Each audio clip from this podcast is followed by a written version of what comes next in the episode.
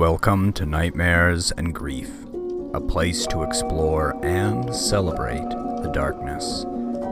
Each episode, I'll read stories written by me, Derek Heisey.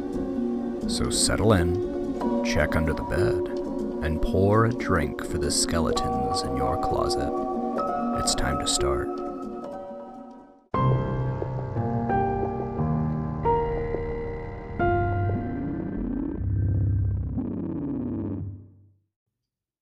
Late Night Reruns. Violent knocking jerked Tim out of his thick, liquor-induced sleep. After a moment, he realized the sound was not part of his pounding headache and actually came from the door. Half a bottle of vodka, cheap and awful, saturated his tongue, and the dark living room glittered with the silver aluminum of P B R empties. Unable to remember anything from the night, he massaged his forehead and groaned. Until the television previewed the morning news, Tim couldn't even guess at the time. Do Twizzlers cause brain tumors? The anchor asked. We bring you an exclusive report this morning. With her red lips pressed into a hard line and her dark hair cut into a professional bob, she looked very grave. The knocking came again, and Tim heaved out of the recliner. The T V cut from commercial to a late-night rerun. Peggy Bundy sliced through the apartment shadows with a sterile electric glow, reflecting in the aluminum beer cans as an eerie, fuzzy distortion. Tim peered through the peephole, wrapping himself in the ratty calico robe and tightening the worn fleece belt. On the other side stood Sarah, diffracted by the peephole lens like a quarter at the bottom of a tall glass. A triangular camisole, shiny and yellow, hung loosely over her torso. The color complemented her bronze skin, and the shape drew the eyes to the glittering navel piercing. Her heels could kill a man. Tim did not remember her leaving the apartment dress so well. Grinning at her cell phone, Sarah tucked a wisp of soft yellow hair behind an ear and bit her lip. Shiny black nails scurried across the screen, and she didn't notice when the hair fell back across her face. Then her whole body lit up.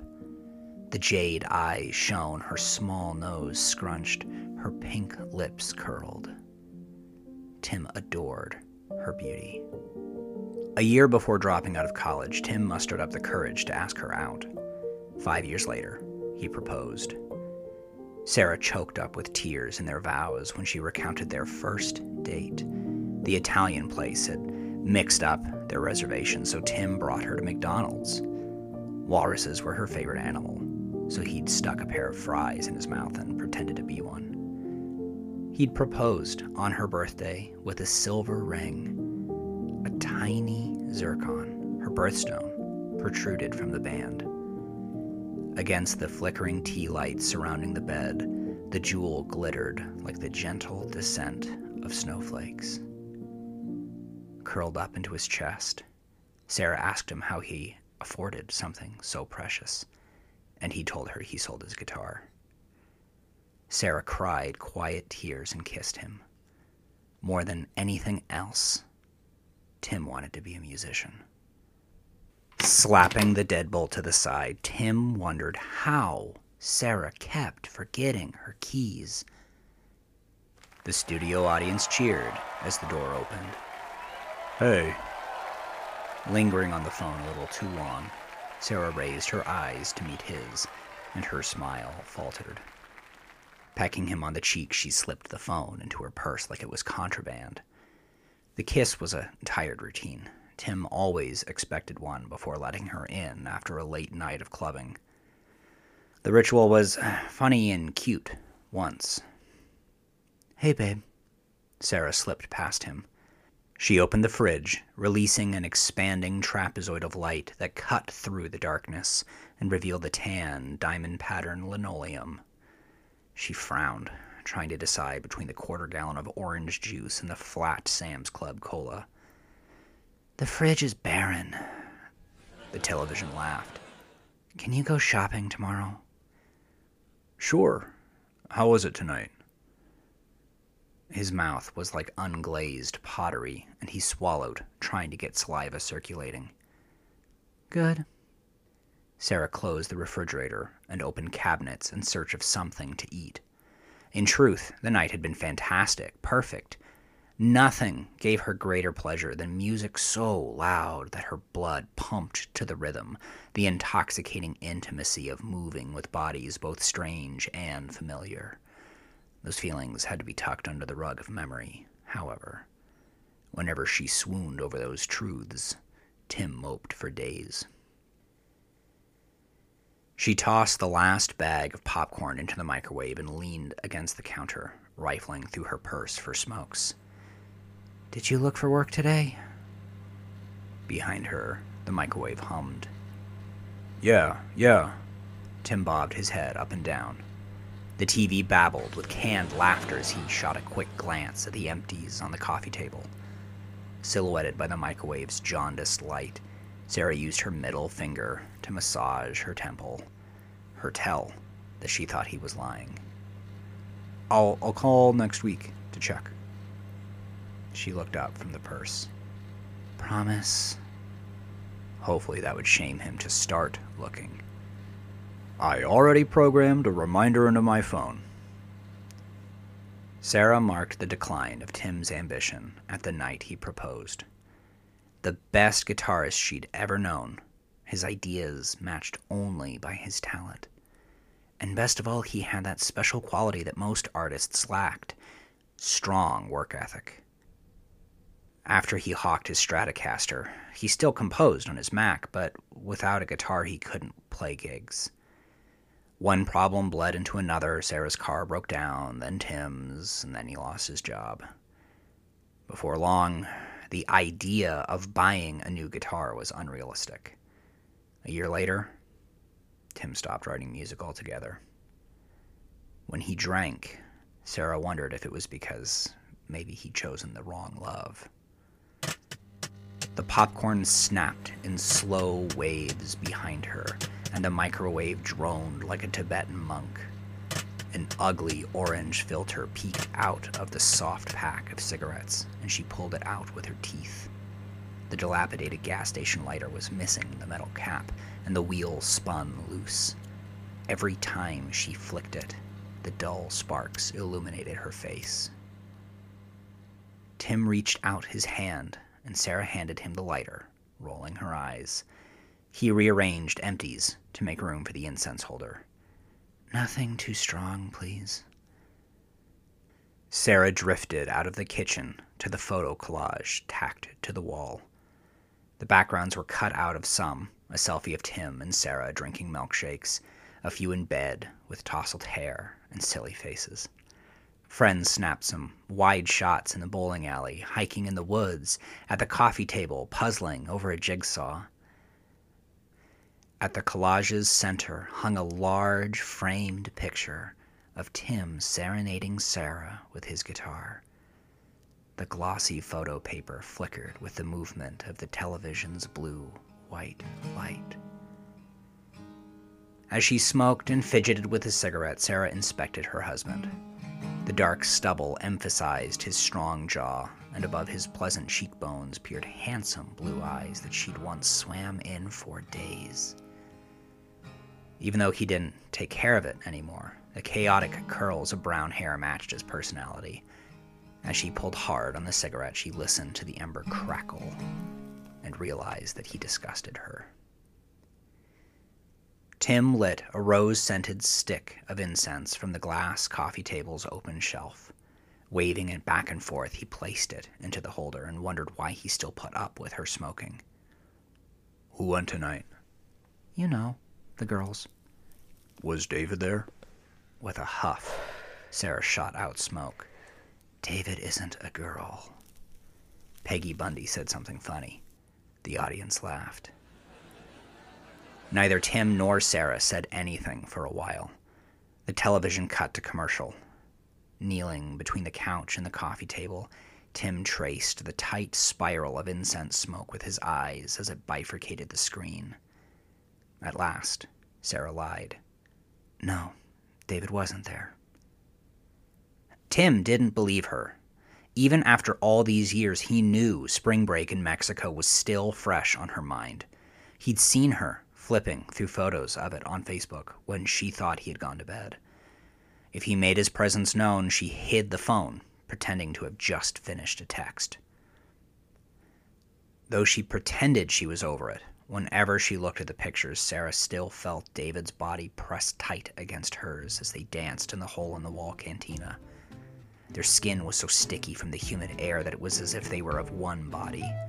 The faint touch of David's musk mingled with the scent of the sea and would always be her favorite smell.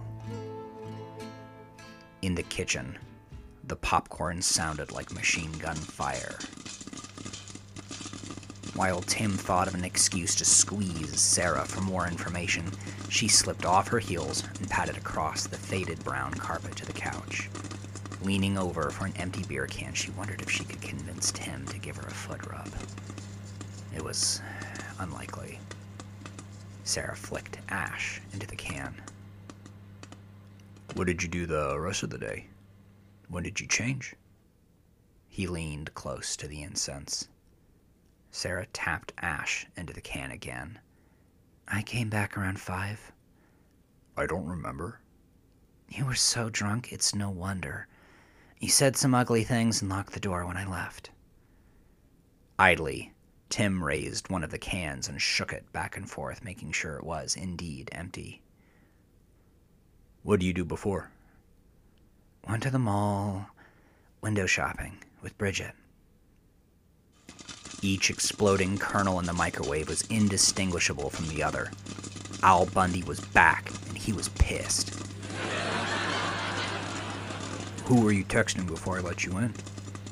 Tim leered at Sarah over his shoulder. She had crossed her legs. Her feet stank. To hide her rolling eyes, Sarah raised her face to blow smoke at the ceiling. She put the cigarette back between her lips and let it dangle there. What's the charge, officer? What do you ask? Does this feel like an interrogation? Yes. Funny. I was just asking questions. Fuck you, Tim. You should maybe try it. The television audience laughed and the microwave beeped. Tim coughed against the stream of smoke Sarah blew in his face. When it cleared, she asked, Can you get my popcorn for me, sweetie? Tim slid his tongue across his gums, which were a little moister. Sarah pulled on her cigarette, sucking in her cheeks, and did not break eye contact. Sure. Tim hated Sarah for asking. Sarah hated Tim for obliging. The audience laughed and laughed. In the kitchen, Tim pulled out the hot bag of popcorn, but hesitated before he brought it back. He opened the freezer and got out a chilled bottle of vodka. Tim, you're not going to start drinking again, are you? Sarah sighed and massaged her forehead. She dropped her Newport into the can. He thundered out of the kitchen, the warm bag in one hand, the cold bottle in the other. Pelted with a flurry of popcorn, Sarah couldn't decide if she was confused or enraged, but before she could spit out, What the fuck, Tim? He had already grabbed a fistful of her hair and yanked her head back. Vodka poured over her face and into her sputtering mouth, smearing and streaking her makeup. Mascara streamed down her face like inky tears. When the bottle was half empty, Tim stopped. Now maybe you'll tell the truth. The T V was talking about soap. The anchor from before repeated her urgent question about Twizzlers. Sarah overextended her palms and wiped her face. You're a psycho! The bare feet pounded the floor all the way to the kitchen. You're a fucking psycho! Dabbing the vodka off her face with paper towel, Sarah tried to catch her breath. She wanted out. Something like a heavy rock dropped to the pit of Tim's stomach, and he ran a hand over his face. Plopping down on the couch, he stared at his reflection in a P B R can and didn't like it. I- I'm sorry. He was pretty sure he meant it. At those words, Sarah's heart did a backflip. She was free. No! Fuck it! Fuck it, Tim! I'm getting out of here! Purse in hand, she got her phone and her cigarettes, put another Newport in her mouth, and speed dialed David. Tim tried intercepting Sarah as she made for the door. Al Bundy told Peggy Bundy how much he loved her. Tim reached out, but Sarah whirled around, raked her black nails against his cheek. The audience purred, admiring the Bundy's love, and Tim stumbled backwards. David picked up the phone and said, "Hello?" Sarah pushed Tim squarely in the chest and he lost his balance. Peggy's last joke of the show split the audience wide open. Tim landed on the coffee table, crushing it in an explosion of shattering glass, saved from severe injury only because of the layer of beer cans. By the time the credits rolled, against the cheering audience and the outro theme, Sarah was on the curb, barefoot, waiting for David to pick her up. Her hands shook. She wasn't sorry, and she was happy she had her cigarettes. She ripped off the zircon ring and threw it into the road. In the apartment, Tim cut himself on the glass a few times while getting up. He poured the rest of the vodka down the sink, then turned off the television. He opened his laptop and started writing a song.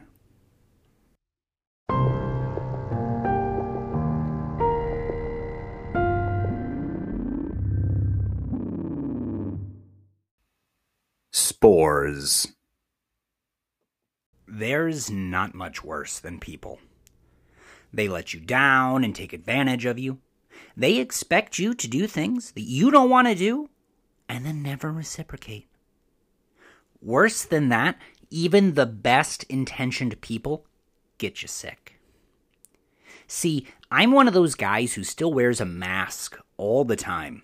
A real mask, not some cloth bullshit with Cookie Monster on the front. I sanitize it every night. I don't bother with colors or fancy patterns or anything. It's not like anyone sees them. I haven't even left the apartment since twenty twenty. How could I? How can any of you? Are you stupid? That shit is out there, waiting. Do you want to die? Mm-mm. Nah, not me. I'm not about that. The pandemic gave us an opportunity to rebuild the world, and we couldn't wait to go back. Why? Why would you do that to yourself? Did you really love your office nine to five, making trips to Walmart on the way home, wondering if you should buy generic because you're saving for, what, a Subaru? Fuck that. Fuck that. I was ready to give up on the whole everything a long time ago, and the pandemic gave me an out. I code from home, order everything online, and wear my mask whenever I open the door. Call me crazy. Go ahead. Eccentricity is a great shield against human interaction. And you know, to get even weirder, I got into plants. I started with a, a cheap spider plant just before lockdown. It's, it's like I knew things were going to shit. Do you remember what it was like? Starting Christmas twenty nineteen, it was like some weird haze hung over everything. This thick tension, gray like smoked glass. There was a sense that something wasn't right. You remember Soleimani? We thought World War Three was on the horizon. Anyway, I figured the spider plant wasn't enough, so I got an aloe, then a juvenile rubber tree, and then a string of dolphins that I hung from the ceiling. For symmetry's sake, I wanted another trailing plant for the other side of the window, so I got a silver inch. By the time the murder hornets swept in, I had a full plant stand blocking every window and green foliage nestled into every corner. By the Ebola outbreak in the Congo, I had no more space to put plants. After the twelfth Green Depot package, the delivery guy, he tried starting a conversation about them, but I didn't answer. He might have it. I spied him through the peephole as he lingered, his face all lined with grief and weariness. I waited until he vanished into the elevator and then counted to ten before opening the door. See, whenever I pop out for deliveries, I always wear disposable gloves and arm myself with a can of Lysol. I spray the shit out of the delivery, the floor around it, and then the exterior side of the door, and I followed the same procedure when I ordered the block. See, after filling my apartment with houseplants, I decided it was time to expand my interests. I experimented with tomatoes and peppers and a small hydroponic rig, and it was so successful that I upgraded to a floor-to-ceiling model. It made me wonder if it was possible to grow all the food I needed in my apartment. This brief fantasy flashed before my eyes in which I didn't need people at all anymore. So I ordered an inoculated block of mushroom substrate. And when it arrived, I did everything right. I waited for the delivery guy to leave, I counted to ten, put on my gloves, and sprayed everything. When the box was inside, I scrubbed it down with Clorox wipes and let it air dry. I already had a space on my coffee table for it. I cut a slit across the cloth patch on the plastic bag, and then misted water into the sawdust block inside. It was hard to sleep that night. I dreamt of mushroom burgers. The next morning, snowy white mycelium covered the brown substrate block. It was supposed to take a whole week to form, but I was so excited that I didn't question it. I coated on the couch that day, and I swear, every time I looked at the block, I saw it change. Tiny brown pins sprang up around the mycelium by lunch. By dinner, little fungal stalks had risen out of the block like spears. I'd taken to misting the slit in the bag every hour because the block drained every drop of moisture almost as soon as I sprayed it. It was the thirstiest thing I'd ever seen. I, I worried about how it would do in the night without my attention, so I set a few alarms. I woke up every three hours to spray it. By three in the morning, the bag was full of hundreds of pale green shrooms like closed-up doll umbrellas. By six, they pushed through the slit, stretching it past its limits, and not even an hour later, they opened before my eyes. It's the kind of thing you see on YouTube time lapses, but here it was, right in front of me, the pale green mushroom heads yawning open like they'd just woken up from a deep sleep. Their caps expanded so fast that their bioluminescent yellow gills seemed to breathe. And they were strong, let me tell you. The caps pushed against the plastic bag, first forcing a little tear, but then they were emerging through dozens of gaping holes. I almost wish I had someone to text. I wanted to share. Next morning, I woke up tingling all over like I, I had a rash. Deep, harsh coughs tore across my lungs and shredded my throat. The air was swampy and it coated my mouth and throat with what felt like a fine layer of ash. I groped for the mask beside my bed. My apartment was so humid I might as well have been swimming. I stomped to the bedroom door, wondering if someone's sink had flooded from a grease clog again. But something made me stop. Smoke poured from beneath the door. Yellow light danced in the aqueous tendrils. I flung the door open and shambled into the living room, breathing in a fine gray cloud. The air was like water.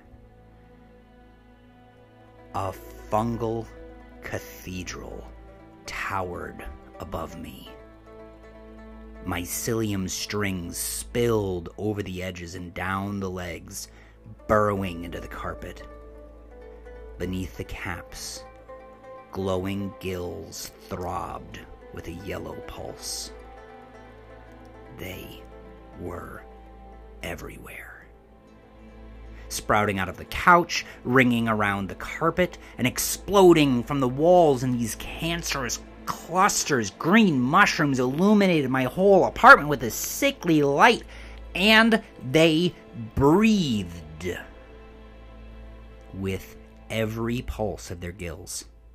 The mushrooms exhaled fine gray mist. Spores, not smoke. I'd been inhaling innumerable trillions of fungal spores. I, I scratched my leg and this terrible thought dawned on me. I, I ran to the bathroom and pulled down my pajama pants. White, web-like tendrils crept across my skin, conquering my body centimeter by centimeter. When I looked closer, I could make out little brown spots. I was pinning. It only took a few hours for the mushrooms to fruit. They started on my thighs and belly, rising out of the flesh like discolored skin tags, but soon they crowded my face until I peered between musky prison bars. It wouldn't be long now. I went to the window, and I opened it. I went to the door, and I opened it too. The thin, gray spore cloud oozed out of my apartment and into the world. Then I went back to the couch and snapped a mushroom off my face to inspect it. It's better this way, I guess. Maybe this time things will change.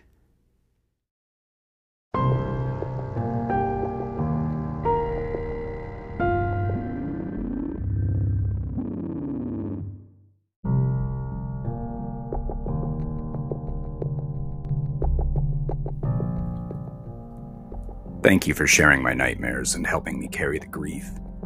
If you enjoyed the show, please rate it five stars.